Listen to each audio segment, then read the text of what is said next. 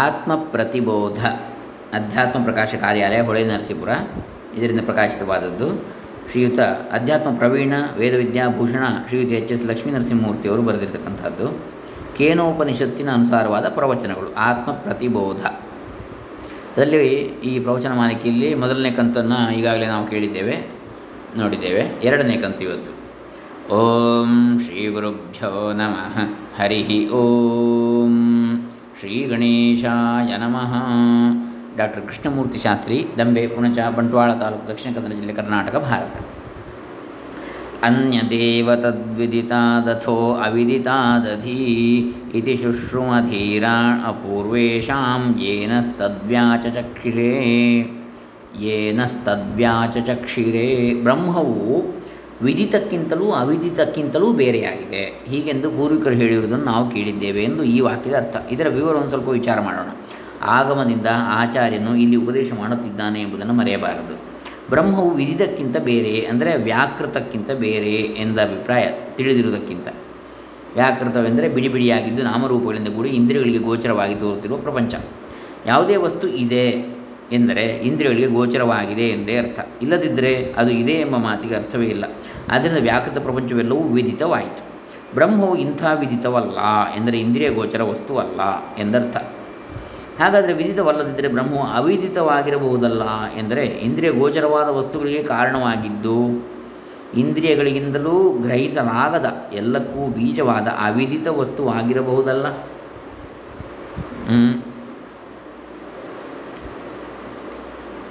ಎಂದು ಯಾರಾದರೂ ಕಲ್ಪಿಸಬಹುದು. ಆದರೆ ಬ್ರಹ್ಮವು ಅಂತಹ ಕಲ್ಪಿತ ಕಾರಣ ವಸ್ತುವೂ ಅಲ್ಲ. ಏಕೆಂದರೆ ಬ್ರಹ್ಮವು ಅಧಿ, ಮೇಲಿದೆ, ಎಂದರೆ ಕಾರ್ಯಕಾರಣ ಭಾವವನ್ನು ಬೀಜಫಲ ಭಾವವನ್ನು ಮೀರಿದ್ದಾಗಿದೆ. ಆದ್ದರಿಂದ ಜಗತ್ತು, ಅದರ ಬೀಜ ಎಂಬ ವಿಕಲ್ಪಗಳು ವ್ಯವಹಾರದಲ್ಲಿ ಅಡಕವಾಗಿರುವುದರಿಂದ ಸರ್ವ ವ್ಯವಹಾರಾತೀತವಾದ ಬ್ರಹ್ಮವು ಈ ವ್ಯಾಕೃತ ಅವ್ಯಾಕೃತಗಳೆರಡೂ ಆಗಿರಲಾರದು. ಇದನ್ನೇ ವಿದಿತ ಅವಿದಿತಾಭ್ಯಾಮ್ ಅನ್ಯತ್ ಎಂದು ಉಪನಿಷತ್ತು ವರ್ಣಿಸುತ್ತಿದೆ. ಅನ್ಯತ್ ಏವ ತತ್ ವಿದಿತಾತ್ ಅಥ ಅಥೋ ಅವಿದಿತಾತ್ ಅಧಿ ಅಂಥೇಳಿ, ಮೇಲೆ ಅಂಥೇಳಿ ಅಧಿ. ಹೀಗಾದರೆ ಬ್ರಹ್ಮವು ಯಾವ ರೀತಿಯಿಂದಲೂ ತಿಳಿಯಲು ಬಾರದ್ದು ಎಂದಾಯ್ತಲ್ವೇ. ಎಂದರೆ ಒಳ್ಳೆಯದೇ ಆಯಿತು. ಬ್ರಹ್ಮವನ್ನು ತಿಳಿಯಬೇಕು ಎಂಬ ಜಿಜ್ಞಾಸು ಶಿಷ್ಯನಿಗೆ ಹೋಗಿಬಿಟ್ರೆ ಜಿಜ್ಞಾಸುವಿನ ಆತ್ಮಸ್ವರೂಪವೇ ಆಗಿರೋ ಬ್ರಹ್ಮವು ತಾನೇ ತಾನಾಗಿ ಸಿದ್ಧವಾಗುವುದು.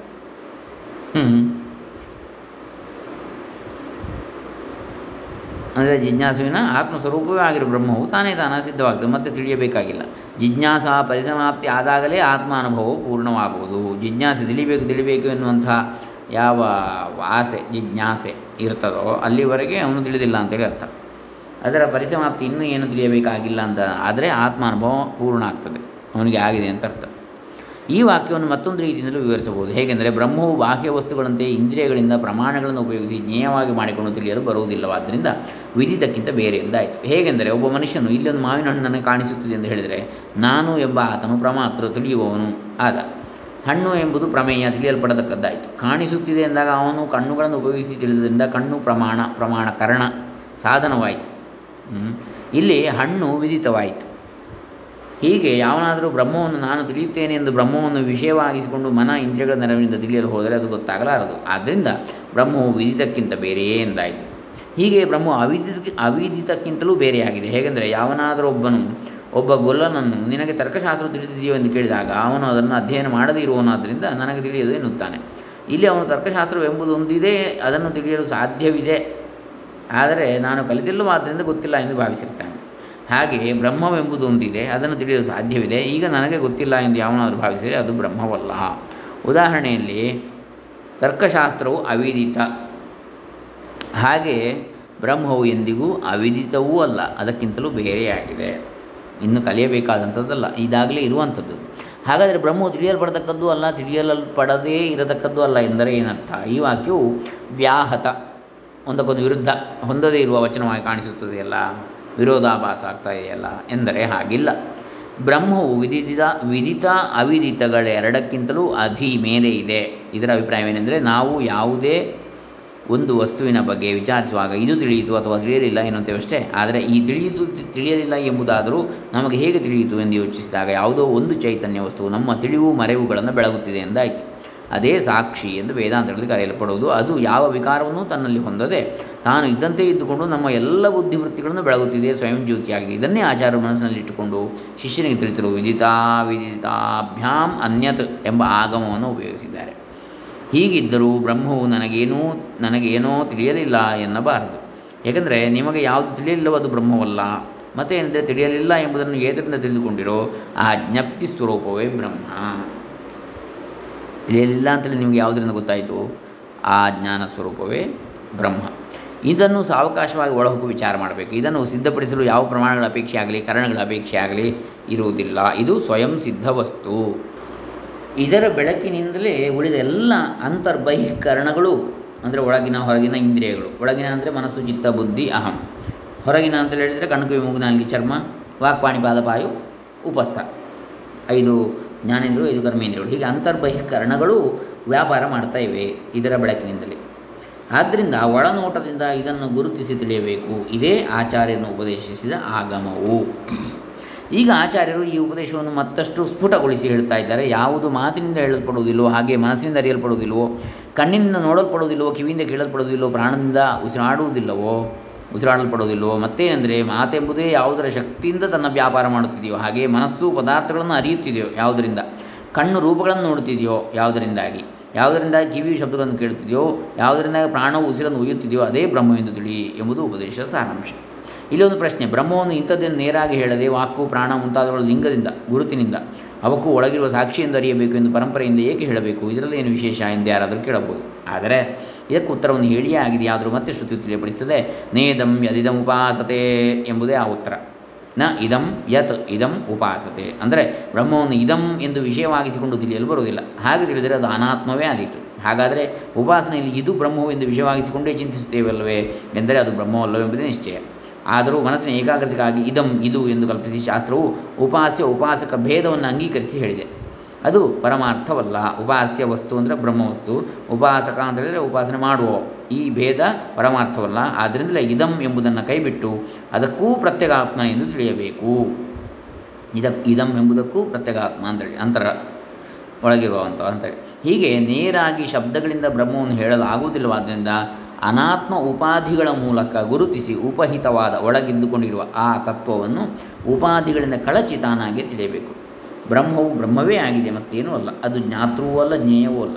ಸಾಕ್ಷಾತ್ ಅಪರೋಕ್ಷವಾಗಿರುವ ಸ್ವತಃಸಿದ್ಧವಾದ ಪರಮಾರ್ಥವು ಎಂದು ಶ್ರುತಿ ತಿಳಿಸ್ತಾ ಇದೆ. ಹಾಗಾಗಿ ನಾವೆಲ್ಲರೂ ಬ್ರಹ್ಮಸ್ವರೂಪರು ಅಂತ ಹೇಳೋದು ಅದನ್ನು.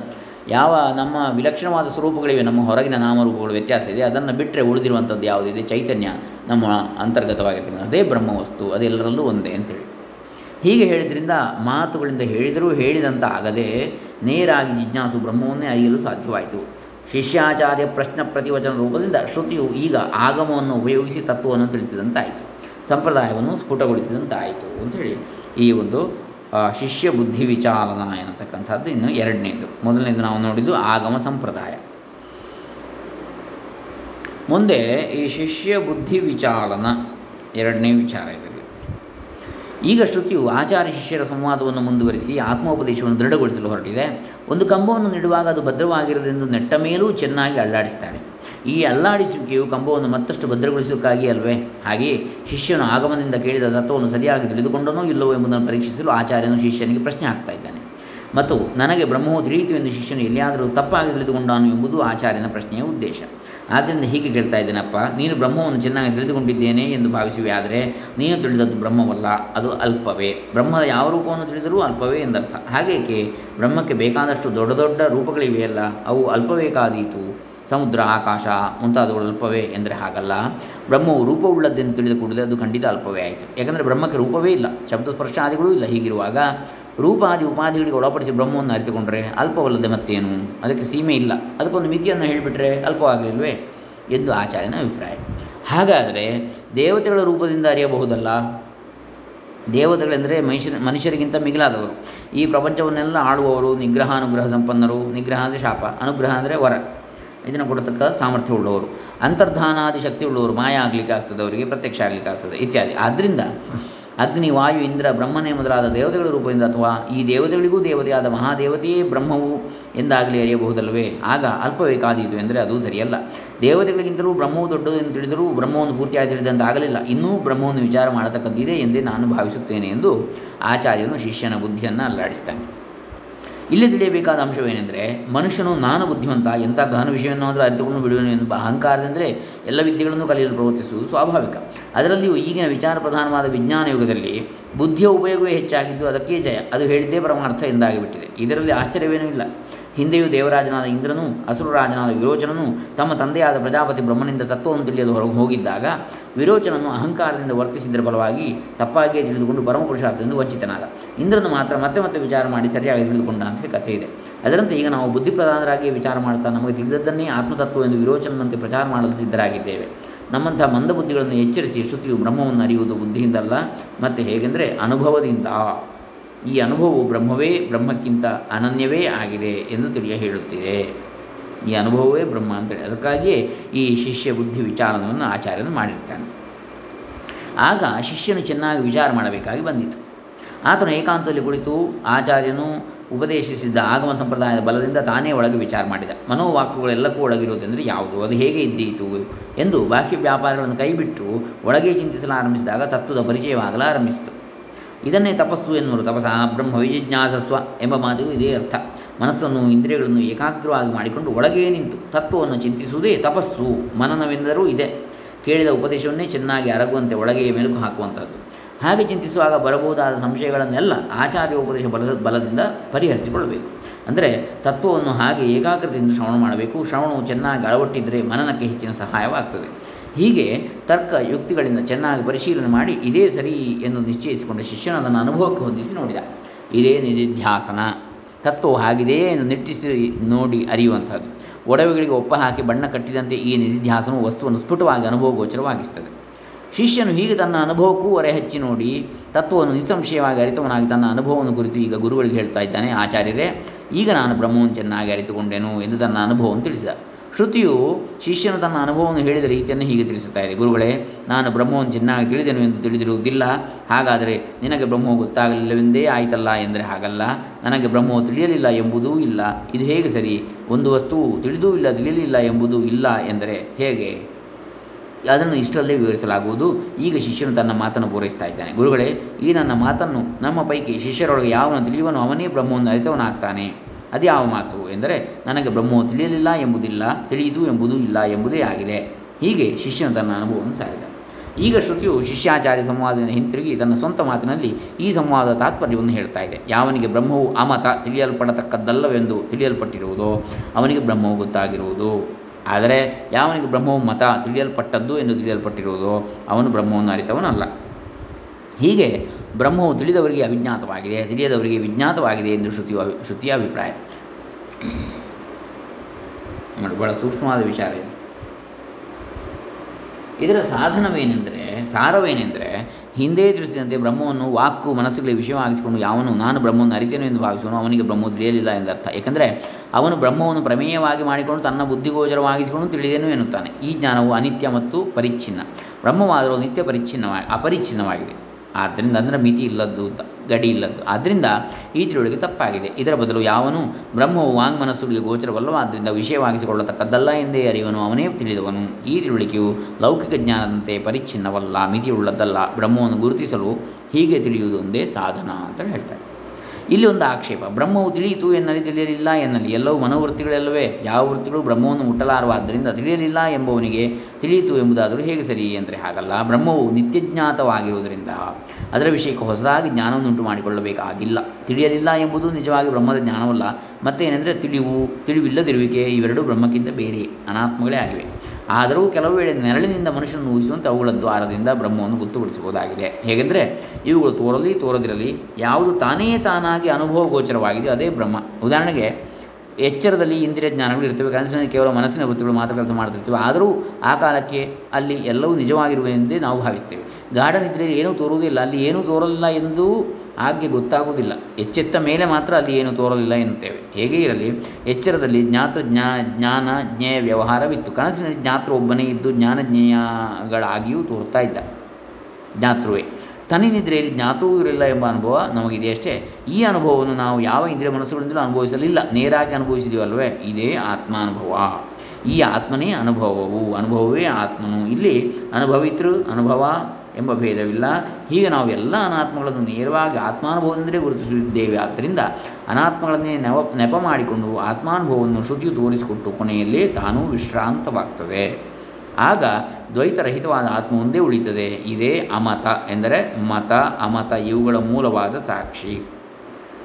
ಅಮತ ಎಂಬುದು ಇದರಲ್ಲಿ ಉಪಚಾರಕ್ಕಾಗಿ ಹೇಳಿದ್ದು. ಹೀಗೆ ಯಾವನು ವಿದಿತ ಅವಿದಿತಗಳಿಗಿಂತ ವಿಲಕ್ಷಣವಾದ ತತ್ವವನ್ನು ತನ್ನ ಸ್ವರೂಪವೇ ಆಗಲಿ ಅಂತ ಅನುಭವಿಸುವನು ಅವನೇ ಬ್ರಹ್ಮವಿದನು ಎಂದು ತಾತ್ಪರ್ಯ ಅಂತೇಳಿ ಹೇಳ್ತಾ ಇದ್ದಾರೆ. ಇನ್ನು ಮುಂದಿನ ಅಧ್ಯಾಯ ಪ್ರತ್ಯೇಕ ಆತ್ಮಾವಬೋಧ, ಅದನ್ನು ಮುಂದಿನ ದಿವಸ ನೋಡೋಣ. ಹರೇ ರಾಮ. ಶ್ರೀ ಶ್ರೀ ಲಕ್ಷ್ಮೀನರಸಿಂಹಮೂರ್ತಿ ಚರಣಾರವಿಂದ ಅರ್ಪಿತಮಸ್ತು. ಸರ್ವೇ ಜನ ಸುಖಿನೋ ಭವಂತು. ಸದ್ಗುರು ಚರಣಾರ್ಪಿತಮಸ್ತು. ಓಂ ತತ್ಸತ್.